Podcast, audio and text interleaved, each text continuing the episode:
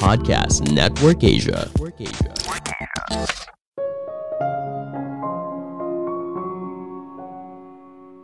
Tidak seperti uang, waktu itu tidak bisa dikembalikan. Sekalinya hilang, maka akan hilang selamanya. Halo semuanya, nama saya Michael. Selamat datang di podcast saya, Si Kutu Buku. Kali ini saya akan bahas buku fifteen Secrets Successful People Know About Time Management, karya Kevin Kruse.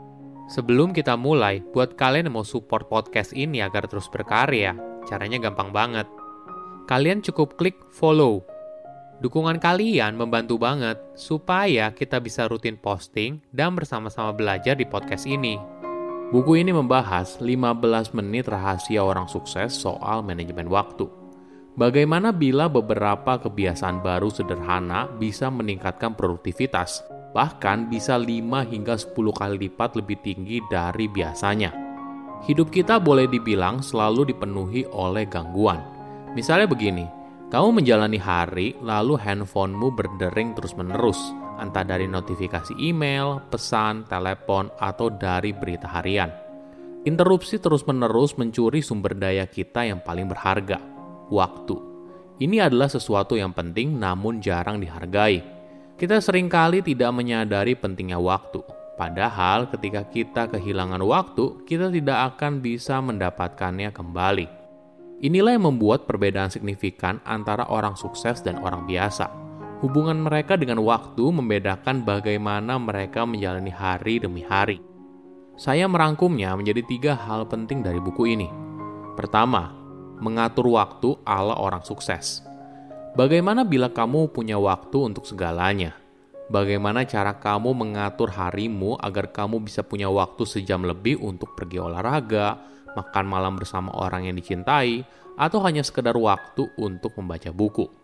Mungkin kita bisa memulainya dengan sebuah angka, seribu empat ratus empat puluh menit. Ini merupakan jumlah menit dalam sehari. Kita semua punya menit yang sama, tapi tergantung bagaimana kita menggunakan waktu itu dengan baik. Mungkin kamu penasaran, kenapa harus menit? Kenapa tidak jam atau detik? Alasannya karena banyak hal bisa dikerjakan dalam waktu satu atau dua menit. Misalnya melakukan beberapa kali push up dan sit up, atau bahkan sekedar menyiram tanaman yang ada di kantor. Yang paling penting adalah kita benar-benar memahami betapa berharganya waktu. Karena kita tidak akan pernah mendapatkan waktu kembali. Tidak seperti uang, waktu itu tidak bisa dikembalikan. Sekalinya hilang, maka akan hilang selamanya. Penulis menjelaskan dua poin penting untuk manajemen waktu, prioritas dan mekanik. Dengan kata lain, kamu harus tahu apa yang difokuskan dan bagaimana kamu bisa menyelesaikannya. Ada contoh menarik dari atlet peraih medali emas Olimpiade bernama Briana Scurry. enam bulan sebelum Olimpiade, Briana akan mulai menimbang semua keputusan yang diambil hingga akhirnya bisa membuat dia meraih medali emas. Setiap harinya, Briana bertanya kepada dirinya sendiri, apakah aktivitas ini membantu saya untuk jadi lebih baik dan akhirnya bisa meraih medali emas atau tidak? Contoh lain berasal dari penulis buku New York Times bestseller bernama Randy Gage. Randy beranggapan kalau dirinya harus memulai hari atau minggu dengan hal yang paling penting dalam daftar prioritasnya. Bagi Randy, jika dia tidak menghabiskan waktu mengerjakan hal yang penting, maka minggu tersebut akan terbuang sia-sia. Coba mulai luangkan waktu untuk mengidentifikasikan apa tujuan besarmu, lalu mulai tentukan langkah apa yang diambil untuk mencapainya. Misalnya, jika kamu merupakan pegawai kantoran yang ingin dinilai memiliki kinerja yang baik atau bahkan lebih, coba tanyakan ke dirimu sendiri, bagaimana saya akan dinilai dalam evaluasi kinerja tahunan? Apa yang menurut atasan saya penting? Apa hal yang bisa membantu saya untuk dipromosikan?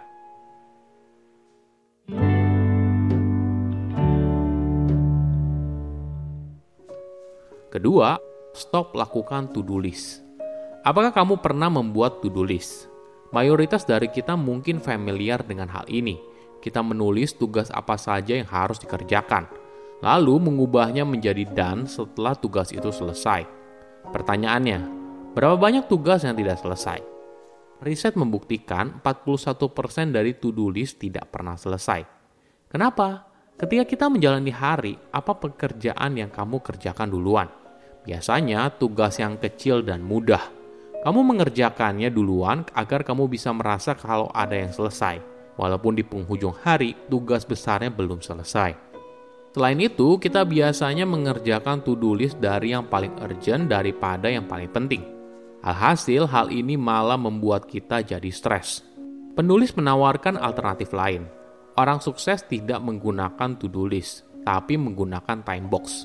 Sebagai contoh, cobalah bagi waktu setiap lima belas menit di kalendermu. Tujuannya agar kamu tahu mana yang beneran prioritas atau tidak. Apakah kamu pernah menunda pekerjaan? Tentu saja pernah, kan?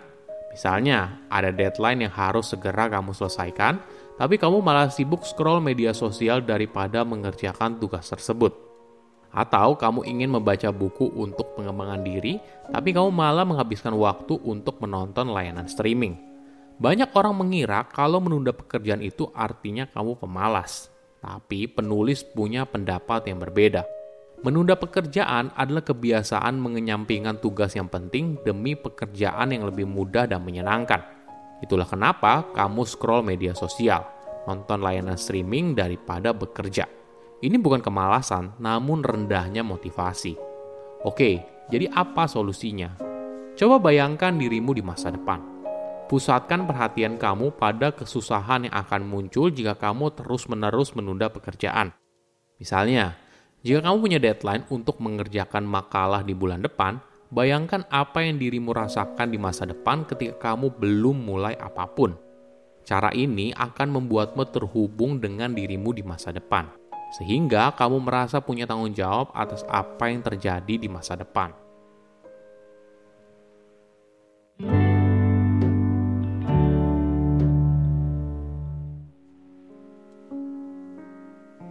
Ketiga, ide muncul tanpa diduga. Kapan waktu kamu terpikir ide terbaik? Apakah sedang duduk di meja kerja atau tiba-tiba saja muncul? Kebanyakan orang lebih sering merasakan skenario kedua. Penulis menyarankan agar kita selalu punya buku catatan.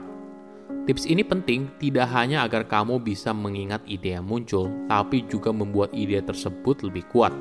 Sebagai contoh, konglomerat nyentrik bernama Richard Branson mengaku kalau dia tidak mungkin bisa membangun kerajaan bisnisnya yaitu Virgin tanpa buku catatan. Jadi dia selalu membawa buku catatan kemanapun dia pergi. Bahkan Richard pernah menggunakan paspornya untuk menulis sebuah ide yang tiba-tiba muncul. Kebiasaan ini tidak hanya dilakukan oleh Richard. Banyak orang sukses lain juga punya kebiasaan yang sama. Misalnya Thomas Edison, George Lucas, dan John Rockefeller. Juga selalu punya buku catatan yang selalu dibawa kemana-mana. Ada tips manajemen waktu yang menarik.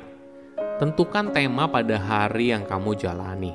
Penulis belajar ini dari Jack Dorsey, eks pendiri Twitter. Sebagai contoh, Jack menggunakan hari Senin sebagai administrative day. Jadi, ketika dirinya berada dalam sebuah meeting atau percakapan bisnis, setelah selesai dia tidak bertanya lalu apa, tapi yang ditanyakan sekarang hari apa.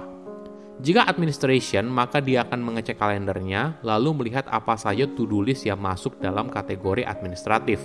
Cara ini bisa membuatnya jadi lebih fokus dan menyelesaikan tugas yang ada dalam kategori tersebut. Coach pengusaha bernama Dan Sullivan memberikan saran untuk membuat tema setiap minggu berdasarkan tiga tipe hari agar bisa fokus dan pendap berenergi. Tipe pertama yaitu Focus Day, yang berisi pekerjaan yang super penting. Tipe kedua yaitu buffer day, berisi pekerjaan seperti membalas email, meeting, membalas telepon, dan sebagainya. Tipe ketiga yaitu free day. Ini adalah hari yang seharusnya kamu tidak boleh bekerja. Luangkan waktu untuk dirimu sendiri dan keluarga. Saya undur diri, jangan lupa follow podcast Si Kutu Buku. Bye-bye.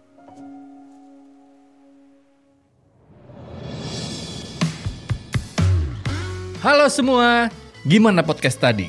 Semoga bisa menghibur hari kalian ya. Gue Adi Sastro, mau ngajak kalian buat mampir ke podcast gue. Podcast Keramas, kehidupan realita mas-mas. Di sana kita akan ngobrolin banyak banget hal yang berhubungan tentang realita kehidupan. Kira-kira kayak gimana tuh? Haha, daripada penasaran, mending langsung aja dengerin podcast Keramas sekarang juga.